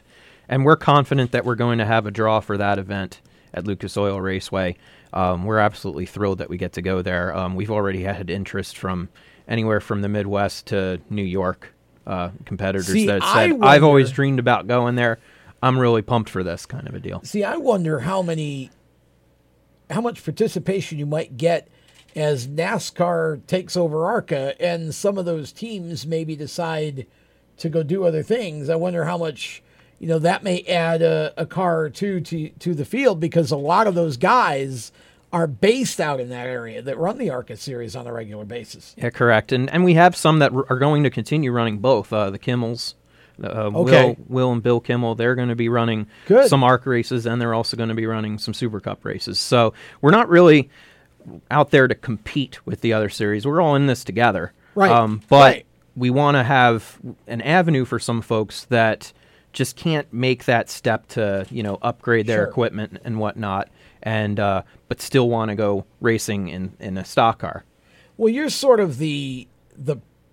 I feel like Super Cup is positioned as the budget version of an ARCA series, um, you know, or what was formerly known as K and N. I mean, this is an opportunity to go racing in a full size stock car that, that is basically an ARCA car, um, or you know that type of a car, a heavy stock car, for a fraction of the price that you would be if you were, you know, going to run those series. I mean, you know, you can run a full season of of Super Cup for, you know, well less than a hundred thousand dollars. I mean, fifty to a hundred thousand, depending on. I mean, obviously there's a little more travel this year with the trips to Indiana, whatever, but still keeping it very reasonable as compared to, you know, the the million dollar cost that it takes to go run, you know, the full ARCA series or whatever. Um, so I feel like there's kind of a uh, a price point there, and I feel like you guys are the Saturday night short track equivalent of that. Yeah, correct. I mean, we have all of our shows are one day shows. Right. Occasionally, we have a Friday practice that's optional, but um, they're one day shows. Everyone gets in, you know, early afternoon to, to register and practice. We have a couple quick practice sessions, you know, nothing more than 30 minutes normally. Um, and then we limit it so that you have to qualify and run both. Uh, we usually do a twin race format, 50 50 or 60 laps, and uh, you have to qualify and run both of those races on the same set of tires. Obviously, you can change them if you you know get a A flat, flat or or- something like that, or, or or you know damage cuts down Right. tire, flat spot, anything like that. But um, we try to keep um, the uh, costs down. Um, we run on an American Racer, um, hard economical tire, Hockey puck. but that's what keeps things. Um, That's exactly That's right. what keeps things pretty we even, need though. More series to run hockey pucks again. Yeah. it'll put the racing back in the yeah, driver's it makes hands. makes the driver have to wheel it through the corners right. and uh, takes the, uh, you know, oh, I have more power in my engine than than that guy's out of the equation for the most part. We're going to talk more with Aaron Creed when we continue. You are listening to or watching Lead Lap presented by HMS Motorsport, the leaders in motorsport safety, and we will be right back.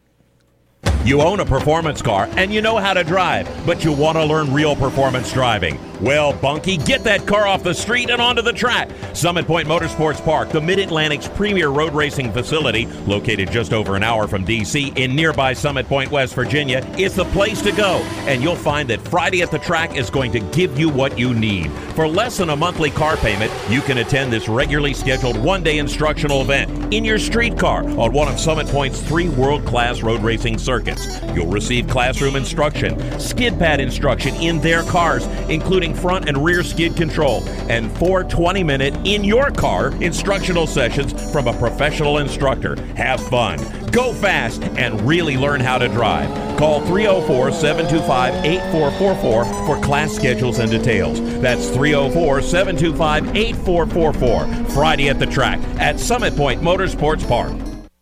Motorsports sales professionals. Performance Motorsports is looking to build a team of experienced media sales professionals to represent our programming to the industry's top companies, magazines, and racing series. If you have motorsports sales or marketing experience, know how to work with agencies, understand social media, and are incredibly creative when it comes to working with clients and promotions, then we want to hear from you. Top performers are richly rewarded. Your imagination is the only limit here. Call 717 749 0444. That's 717 749 0444 or email us at scorpionradiogroup at gmail.com. You want to ask for Sue. Is your job sucking the life out of you? Wake up! You can do something else. Information technology. I know what you're thinking, but I'm not a math and science person. No problem, and no excuses. Because it's not rocket science, it's my computer career. Go to mycomputercareer.edu and take the free career evaluation today. You could start your new life as an IT pro in as little as four months. Mycomputercareer.edu, that's mycomputercareer.edu. The Performance Motorsports Network is a compilation of shows about motorsports. From technical to controversial to just fun, everything you like about racing and gearhead stuff is right here on one internet channel. The Performance Motorsports Network. Tell your friends about it.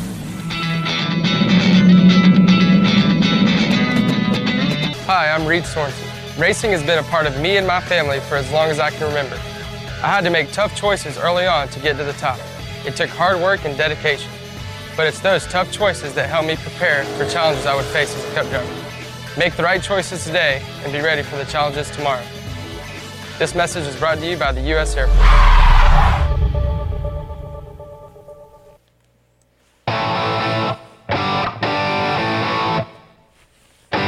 Hi, I'm Kasey Kahne, and you're listening to Race Chaser Radio. Now back to the show.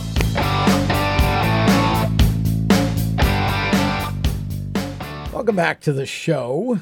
This is Lead Lap presented by HMS Motorsport, the leaders in motorsport safety. You can find them on the web at hmsmotorsport.com. I am Tom Baker. This gentleman next to me is Aaron Creed, the PR director for the Super Cup Stock Car Series, and we have James Mellick handling the production quite capably once again this evening here on Race Chaser Radio. And we appreciate you listening to us, whether you're doing so live on the Performance Motorsports Network or maybe you're watching us live on WSIC TV 25.2 in Charlotte. Uh, or, of course, if you're hearing this on demand on one of your favorite podcast platforms. Doesn't matter how. We just appreciate that you found us and we hope you enjoy it and we'll keep coming back. This is our final live lead lap show of the year. Uh, we take the next couple weeks off to celebrate Christmas and New Year's with family. We will be back uh, in January. Uh, this lead lap show returns, I think it's the 6th of January on a Monday night. Um, so uh, we hope that all of you have a Merry Christmas and a Happy New Year. Aaron, uh, we talked about the big show, uh, what I would consider to be the big show of the year for you guys, which is going to be at Lucas Oil Raceway Park in June of next year. But you've got several other shows, including a show at Salem. Talk about, I know you haven't got all your shows yet lined up for 2020, but what can you tell us about the schedule so far? Well, we're about 80% full uh, with the schedule so far. We still have a couple dates to potentially announce. We're in talks with a couple facilities. Um, it's for the most part, the rest of the schedule is kind of for the closely resembles where we went in 2019. That's not a bad um, thing. No, not at all. That, that's always good. good. Yeah, consistency is good. Know? It's good to have tracks that you know yep. ask us. Um, oh, we had a great show in 2019. We'd like to have you back in 2020. Um, we have uh, we're be for the once again this year we're going to be beginning and ending the season at Dominion Raceway okay. in Thornburg, Virginia, right off I-95, uh, north of Richmond. Um, that one's always exciting. They're, those races are always twin 60s. Um, so a little bit of a lar- uh, longer distance, but that's a fast track too. It is very yeah. fast. Uh, yep. Fast four tenths mile, fairly new. Um, so the it, unlike some of the other tracks we go to, the surface isn't very worn out. So right. they can kind of go all out there. Um, we have uh, a May date that's currently in the works. Um, and then on June 6th, we'll be going to Shenandoah Speedway in Virginia. Uh, last year in June, we had a very successful race there. Um, we had 20 cars there at the Shenandoah race, and uh, um, last year it was the Veterans Classic. Still, some of the details regarding what this event for 2020 Okay. is going to be about Yep. um, is still to come. Um, but we'll have more on that soon. Then there, June 20th, like we were talking about, Lucas Oil Raceway in Indiana. Um, then in July, we have our annual first stop at Jennerstown Speedway. Always a popular stop for Okay. both our competitors and also uh, the fans. Uh, they pack them in there at Jennerstown Speedway. I know you've been there as well. Oh yes, I love Jennerstown. I I could uh, I could spend all season going to Jennerstown. You know, since that track came back, um, I was there. I didn't I didn't get there this past year at all, but in eighteen I went twice to your shows there. It was stunning. I mean, seven or seven thousand or so in the grandstand, Mhm. and the crowd just goes nuts for your series. I was, and of course, it's such a fast little track too. Yeah, and it they they not only go nuts for the series, but their local guys they support them. Oh, yeah. like crazy. Th- There's not many tracks you can go to, and when something happens, you hear like the the crowd gasp. Yeah, yeah. it's it's audible. You can Yep. hear it, and it's just an electric atmosphere, and uh, such a cool track because it's somewhat flat, and it's a lot momentum based, where you know tires, motor don't always come into play. That's right. Um, but continuing on with the schedule, the, the last weekend of July, the 25th, we'll be back at Salem Speedway once again in Indiana for the second year. The interesting thing about this year is with that being the start of the Summer Olympics, Right. NASCAR's off, IndyCar's off, IMSA's off. Almost every ser- major series is off that weekend. So, um, wouldn't say we're the only game in town because there are some other series that are Sure. announcing their schedules that, uh, that they do have events, you know, around that time and on that weekend. But uh, we might see some surprises come out for that one, perhaps. Um, uh, we'll have we'll have more on that as it gets closer as well. Um, Teaser. Yeah, second weekend of mid of August, we're going back to Midvale Speedway. This will be our tenth year there, so we'll be celebrating a decade at Midvale Speedway. Um, I think one of the last times I chatted with you and was on the show, uh, we were talking about the Midvale winners. We had a pair of first time winners there last year. Uh, Ron Langdon and then Mike Potter, the veteran racer, got his first Super Cup win there. Oh, wow. So that was exciting. Um, two weeks after that, we're back at Jennerstown. Um, we're still working out how the point structure and everything's going to work because we've done in the past we've done North and South Division. We might be changing that up a little bit. Um, but Jennerstown is scheduled to be the, the start of our kind of championship series that kind of Gotcha. goes down to um, who's named the champion. Um, this past year, going into our final race at Dominion, Kevin Cromer and Ron Langdon were separated by four points. Our longest season That to was a tight race. Yeah. and Kevin Cromer ended Yep. up pulling it off. Yep. Um, but yeah, we'll be back at Jennerstown August 22nd. We have a date reserved for September. It's to be announced, and then we're closing it off again um, at Dominion Raceway on September 26th. Wow, sounds good. That's a that's a good schedule, and I know that uh, you still got a couple of shows to be announced. Uh, so we'll look forward to passing that information along as soon as you have it. But uh, it sounds like Super Cup is in for a pretty big year in 2020. Yeah, we've kind of we've kind of been on the brink of something big every year. We're we're taking those kind of baby steps and gradually um, gradually improving every year in certain spots that we can. Um, our average car count wasn't the highest last year, but for the second straight year, we beat our previous year's record of number of different drivers that competed at least once. Well, that's good. So um, there's that interest out there. Um, folks are stepping up, and uh, if some could just not shake off the monkey and, and Yeah, get that bad luck out of the way, and maybe we'll have some more uh, supporting for all the races It's an year. interesting deal. I mean, year. I feel like if everybody just understood the opportunity that Super Cup provides, but it just seems like it's this kind of secret that nobody really and and people can't quite grasp the concept. But it really is as simple as you're going to take a an Arca slash K&N style car and you're going to go racing on short tracks. You're going to get a hockey puck for a tire and you're not going to pay a bunch in fuel. So it basically comes down to to travel. Um, it's a fun series to race. There are some really talented drivers in it. Um, you know, it's it's it it gets great reception wherever it goes.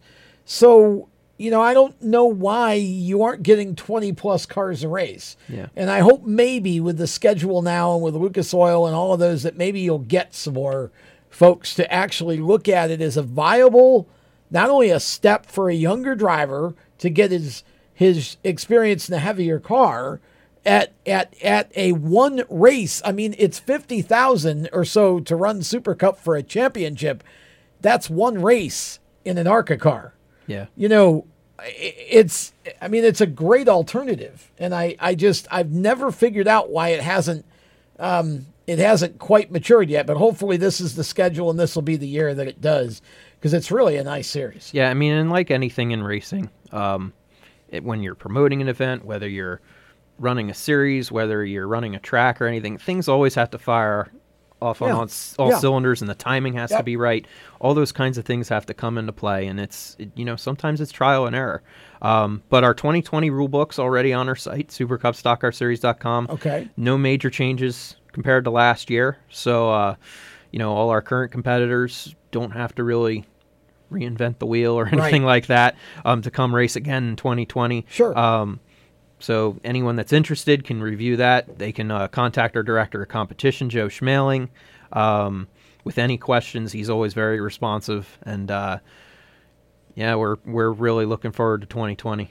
Well, uh, definitely an exciting opportunity, certainly for the series to be able to to go out and run at Lucas Oil Raceway Park, and I hope that'll be a a big show for all the series that are going there.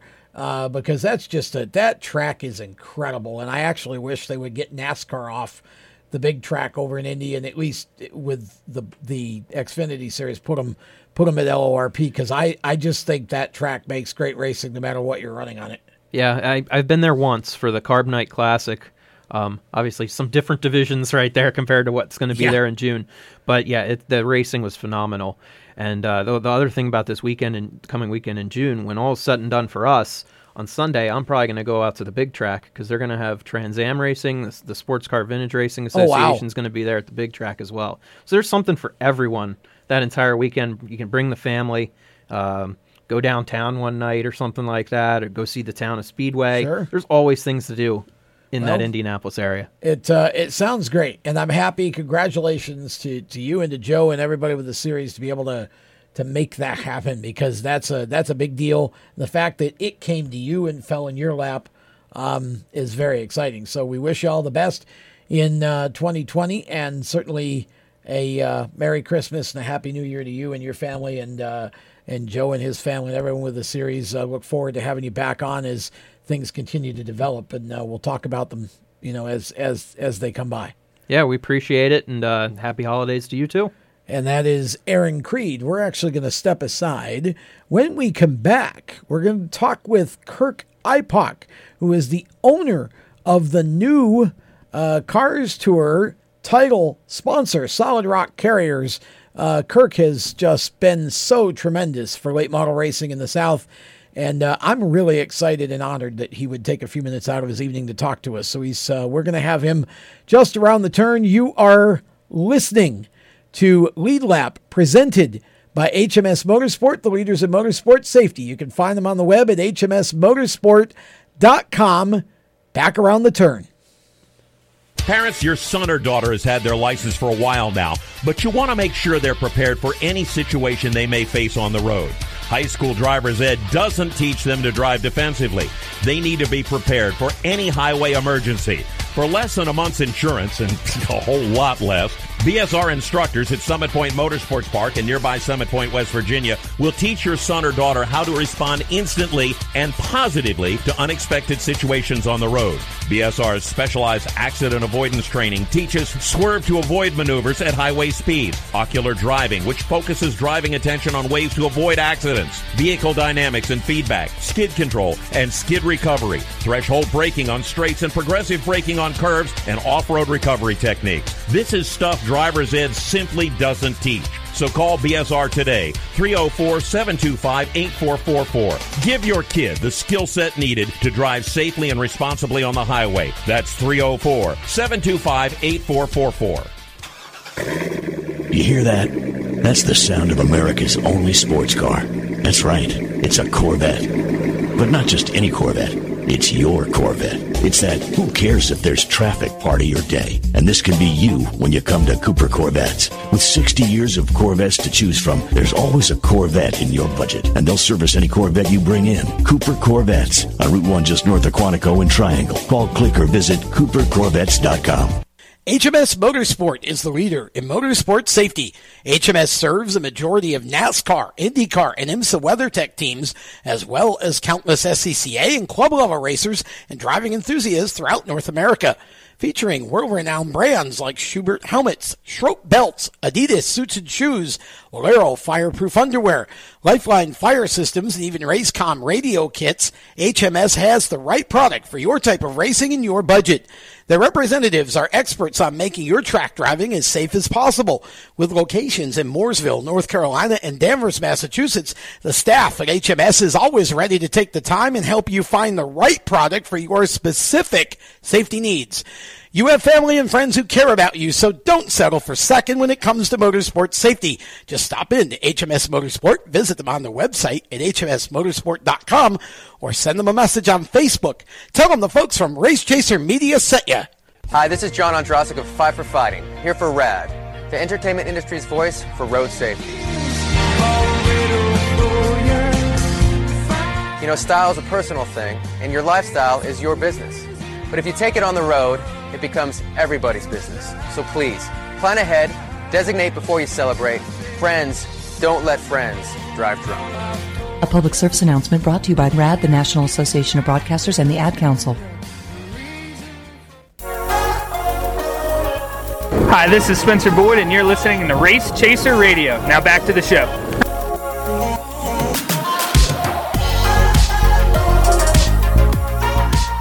Hello, welcome back to Lead Lap presented by HMS Motorsport, the leaders in motorsport safety. You can find them on the web at hmsmotorsport.com. Joining us on the strutmasters.com guest line is Kirk Ipok.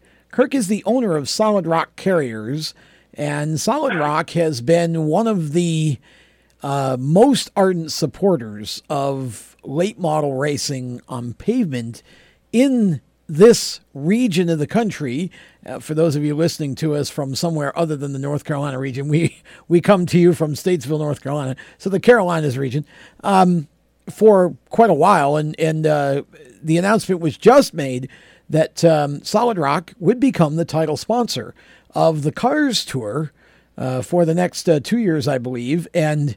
Um, I am honored that uh, Kirk would join us tonight to talk a little bit about uh, how all of this came about and exactly uh, what his background is in the sport and how he got so interested in it. Kirk, welcome to the program. And again, thank you for taking some time out of your evening to talk with us a little bit. All right. Thank you for having me on tonight, Tom. Well, it's certainly our pleasure to do so. First of all, I'm curious because I've been around the sport well, I've been a fan since five, so I'm 52 now. Um, so, you know, almost 50 years, but over 30 in the media and inside of the sport doing various things. Um, whenever I see a company like Solid Rock, I, uh, that that's that's so much a part of a certain area. I know that there's someone behind that company who just absolutely loves that particular type of racing or you know that region.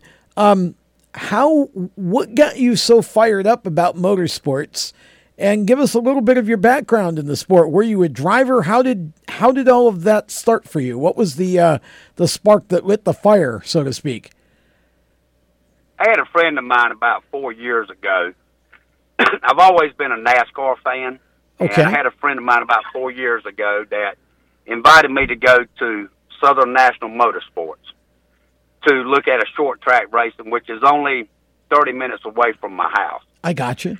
And I went to Southern National and I seen the local guys. You know, they work Monday through Friday and they work seven days a week on their race car. And they're like me. I'm a seven day a week person, you know, in working. And then I went down to Carteret County Speedway and I met Bobby Watson I seen the dedication that he did on short track racing, and I just fell in love with short track racing. and then I started sponsoring Mason Diaz and Tate Fogleman, and they ran a few cars races. Yep. And I watched the car series, and I was really impressed with the car series. Just like this past weekend, you see the drivers when they put the helmets on and they race against each other it's a racing mentality, but at the end of the day, they can still talk about it and work things out. And I was just so impressed with the Cars Tour series that I decided I wanted to help them because I mean I helped several cars in the Cars series, and I help a lot of cars at Southern National, and I help a lot of cars at Carteret County, and I just wanted to to help. You know, I get a lot of people to call me wanting help, and when I went to Jack at the Cars Tour, and I told him when I wanted to do this sponsorship, I wanted to help everybody in the race. And I think the Cars Tour is going to spread the love and make it better for all the racers next year. Well, that sounds uh, that sounds great, and it's an interesting background. So you kind of got into it just as a fan, more or less, um, and you you were a NASCAR fan who kind of discovered short track racing afterward, which is uh, somewhat the opposite of a lot of folks' order of experience there. Like myself, I grew up in the '70s going to my local track, which happened happens to be happened to be the Oswego Speedway, which is the home of the super modified. So I I was watching supers run in the mid '70s, and um, and NASCAR wasn't even on TV yet he, you here you are a gentleman who was a NASCAR fan who really hadn't it sounds like hadn't necessarily paid a lot of attention to the short tracks until a friend brought you to Southern National, which by the way is a great introduction to short track racing. yes, it is. Yes, it is. I mean, you know, I mean NASCAR back in the day, Tom, as you know it, is the grassroots. I mean, it's like going to Hickory Motor Speedway. Absolutely. you see the names on the wall. Yep. And if that doesn't bring chills to you, then you don't really know what NASCAR was about back in the day. Absolutely. Yeah. I mean, I. And go ahead.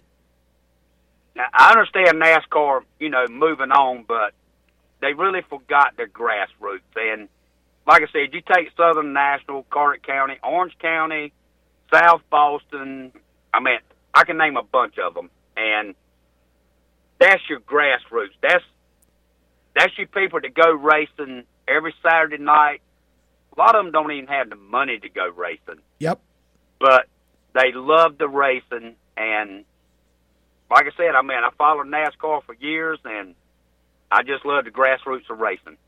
Well, it's um, it's awesome what you're doing, and I know that you've helped out a number of racers. We had Bobby McCarty on the show a little while back, and uh, I used to announce some of the go kart races in this area. Um, one of them was King of Concrete uh, up in Greensboro back in the 90s, and, and Bobby, or early 2000s, I guess it was actually, and Bobby uh, was then a, a, a, karter running in the junior classes there.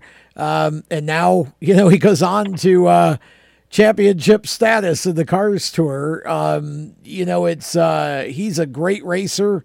Uh, and I know that uh, he's one of the ones that you've given some help to.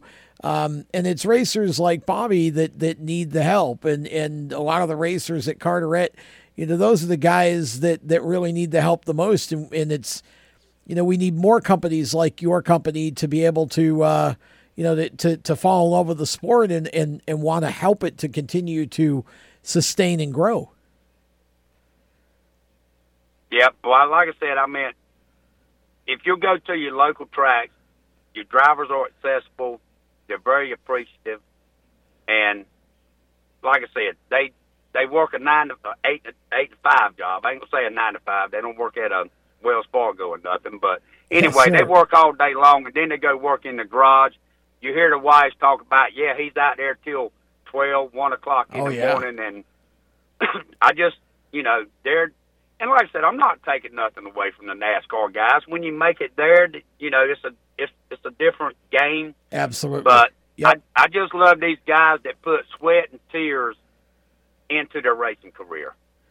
Well, I know that uh, you've done a lot at Carteret County, and that has to be one of the most beautiful racetracks that I've ever seen in my entire life. I mean, what Bobby and his group built there is just absolutely incredible, honestly. Uh, and I, I think that the fans that are lucky enough to be able to go there on a regular basis, I mean, it, it's just amazing that whole facility is just a, a show palace. Yes, I mean it's just like when Bobby before he passed away. I mean, he sat there and he told me, he says, "Kirk," he says, "I fought cancer and I still built this racetrack, and it is it's it's a beautiful facility. He even has the '76 ball that yeah. came from Talladega, Unocal. He, he, he yeah, Unocal. He's he's got signs from different racetracks from years ago, and he did. I mean, he put his heart and soul into that racetrack. What uh, do you have a particular memory from watching NASCAR in the old days? I mean, are there what stands out for you most when you think back to the days as a NASCAR fan? Do you have any particular memories that that kind of kind of jump off for you? my best memory was when Dale Earnhardt won the Daytona 500, and I was not a Dale Earnhardt fan. Me neither. But when every when every crew member come out on pit yes, road, absolutely, to congratulate yep. him, that told me he was the man. Yep, I agree. And, and it was I, I was not I was not a fan of his driving. I have I have learned enough about him over the years as a man to to be a big fan of him in many ways. You know, off the track. Um, but that that moment, I mean, you just I was you, you know, I mean, I, I I was just very touched and, and Mike Joy's treatment of that moment, the way that he called that on TV and described it.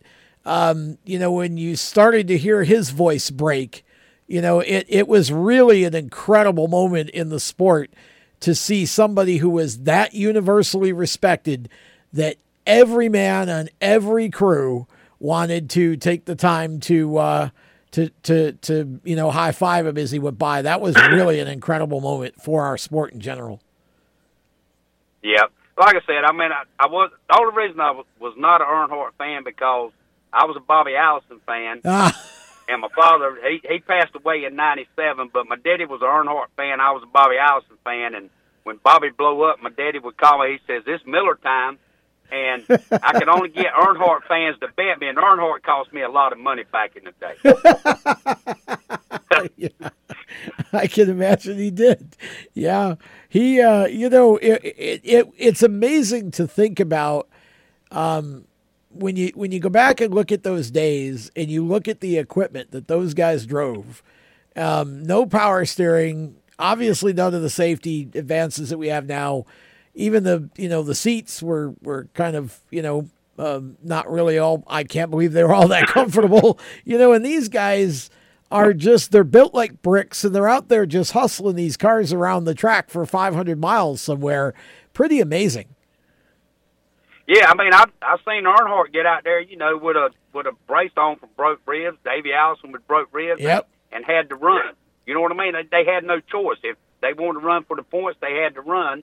And like I said, and and, and I'm not taking nothing away from NASCAR. I know No. things have to change. You know what I mean? Well, no doubt. But uh, I I want to give a couple of shout outs on your show if you don't mind. Absolutely. Hang on though, because we got to take a break. Let's come back on the other side. We'll give you all the time you want to do that. And I want to know a little bit more about Solid Rock as well. So if you'll hang on, sir, we will be back right after this short break. You are listening to or watching Lead Lap presented by HMS Motorsport, the leaders in motorsport safety. How to be a great dad in 15 seconds.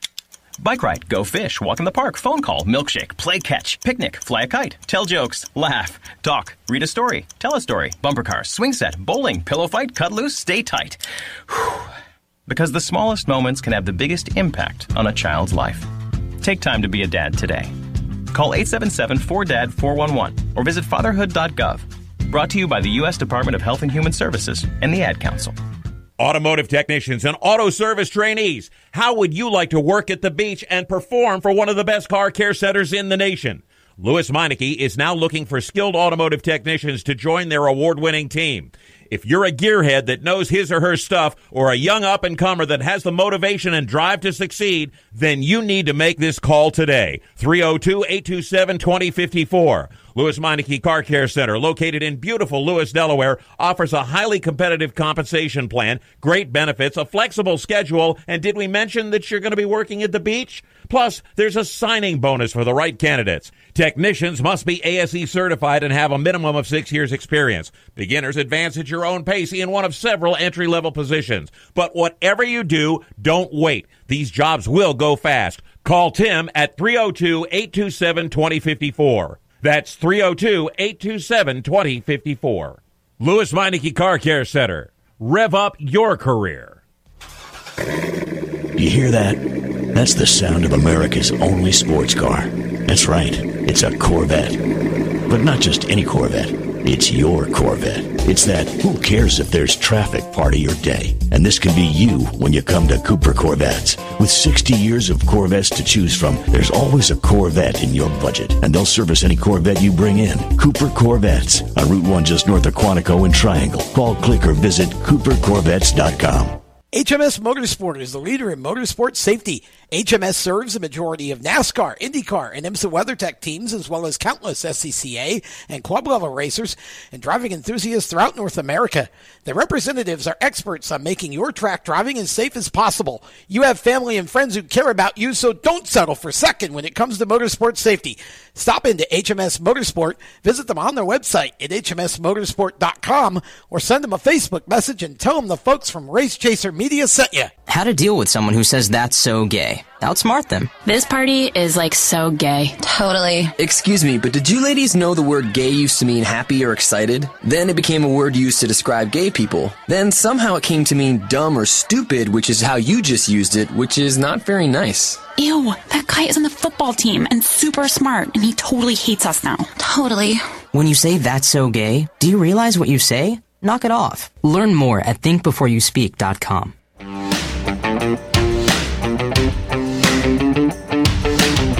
Hi, this is Chandler Smith, and you're listening to the Race Chaser Radio. Now back to the show.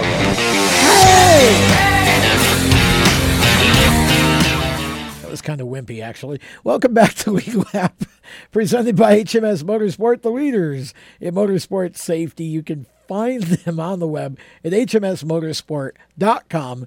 And of course, uh, our other sponsors as well, a major sponsor, strutmasters.com, the suspension experts, and mycomputercareer.edu, training for a better life. We go back now to the strutmasters.com hotline. And Mr. Kirk Ipok from Solid Rock Carriers has uh, been talking with us. We just finished our first segment with him. This is segment number two. It's also our traditional lightning round. We're going to kind of forego that in um, in lieu of or in favor of talking more with uh, with Kirk. First of all, you wanted to give some shout outs, sir, and I want to give you all the time that you you need in order to do that. We got about uh, ten minutes or so left in the show. All right. First, I want to give a shout out to Mason Diaz, who just landed the ride in the ARCA yes, he did. Good year for him.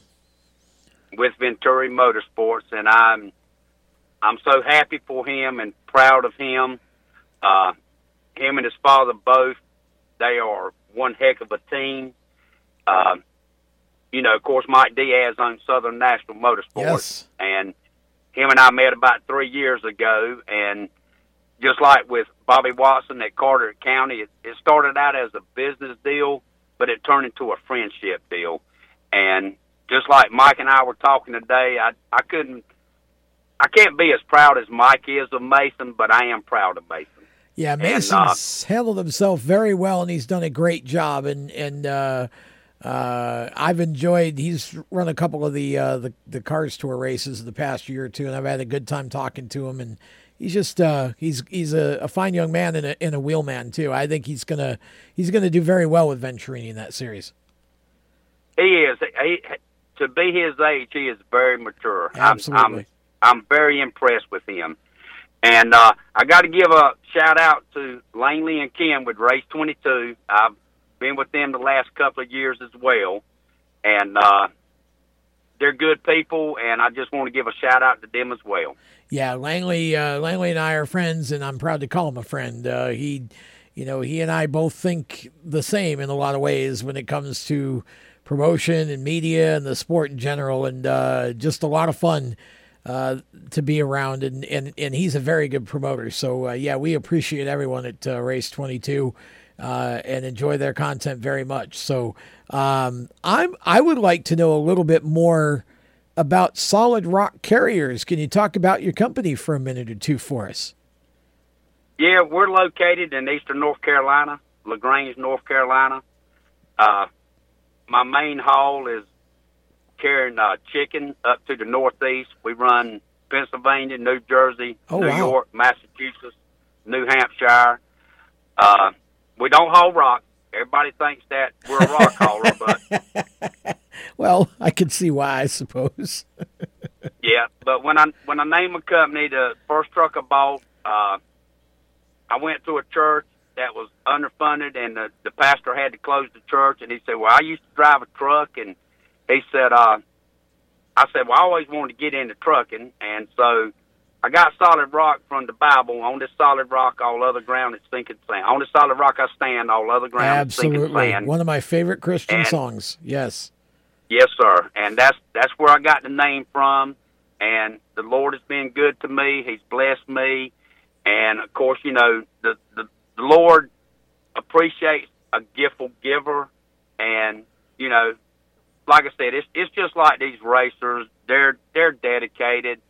Uh, like I said, I'm not taking nothing away from the big boys. I mean, I know some of them probably appreciate it, but you know, never forget where you come from and appreciate who got you there. Well, that's true. And, you know, sometimes I think, um, and, and I'd like to, to know your uh, opinion on this, but sometimes I think that uh, when these fans, you know, they label all these youngsters like Mason, you know, and they talk about them as being all spoiled little rich kids. And the reality is that that's, that's not always the case. And it's not even the case for some that most people think are wealthy or come from money. They don't always. Um, you know, a lot of these kids are very humble kids who work awfully hard to get to the level they're at. And I think, you know, I I think the fact that a lot of these short tracks started allowing kids to move up into the late models at younger and younger ages a while back. um, kind of spurred all this youth movement in NASCAR. By the time these kids get there at 19 or 20, now they've had five or six or seven years of experience in the late model. Yeah, but I mean, and you take Mason Diaz for an example. You go to Southern National when Southern National puts on the show. Yes, sir. And Mason, Mason Diaz is one of the hardest working people you'll see there. Him, his girlfriend, his mother, and his daddy, they're the hardest working people you'll ever see. Yep.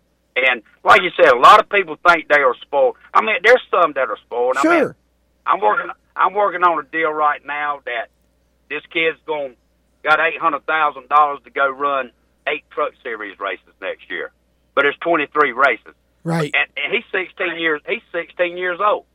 Wow. Where do you? Where does the 16 year old get eight hundred thousand dollars from? Well, typically probably family money, but not always. It depends on whether or not he's he has done what he needed to do to build his brand and attract the money from somewhere else. Right. Exactly. But like you, like you just said, a lot of people think these kids are spoiled and stuff. But like I said, you can go to Southern National and you watch Mason Diaz. He works harder than anybody else at that racetrack does. Yes. Yeah. Yeah, and that's what you want. You want you want drivers who are humble, you want drivers who appreciate it, and you want drivers who are willing to give back. I mean, you know, people ask me all the time, why don't you have more, you know, of the top cup drivers on your shows? Well, it's because you can't get them. It's it's right. it's they they they don't do very much media. If you're not if you're not M- MRN, PRN, NASCAR Sirius, Fox or NBC, they've barely got any time for you. And that's really the truth. And, you know, some of that is obviously wanting to, you know, have more time for family and such. But at the same time, you know, these, these younger drivers, a lot of them really appreciate the opportunity to come on shows and, and talk about what they do because they're trying to get to the top of the sport. And that's why we've always focused on the next gen. And we love talking with people like you know Michael, and he's been on our show a couple of times.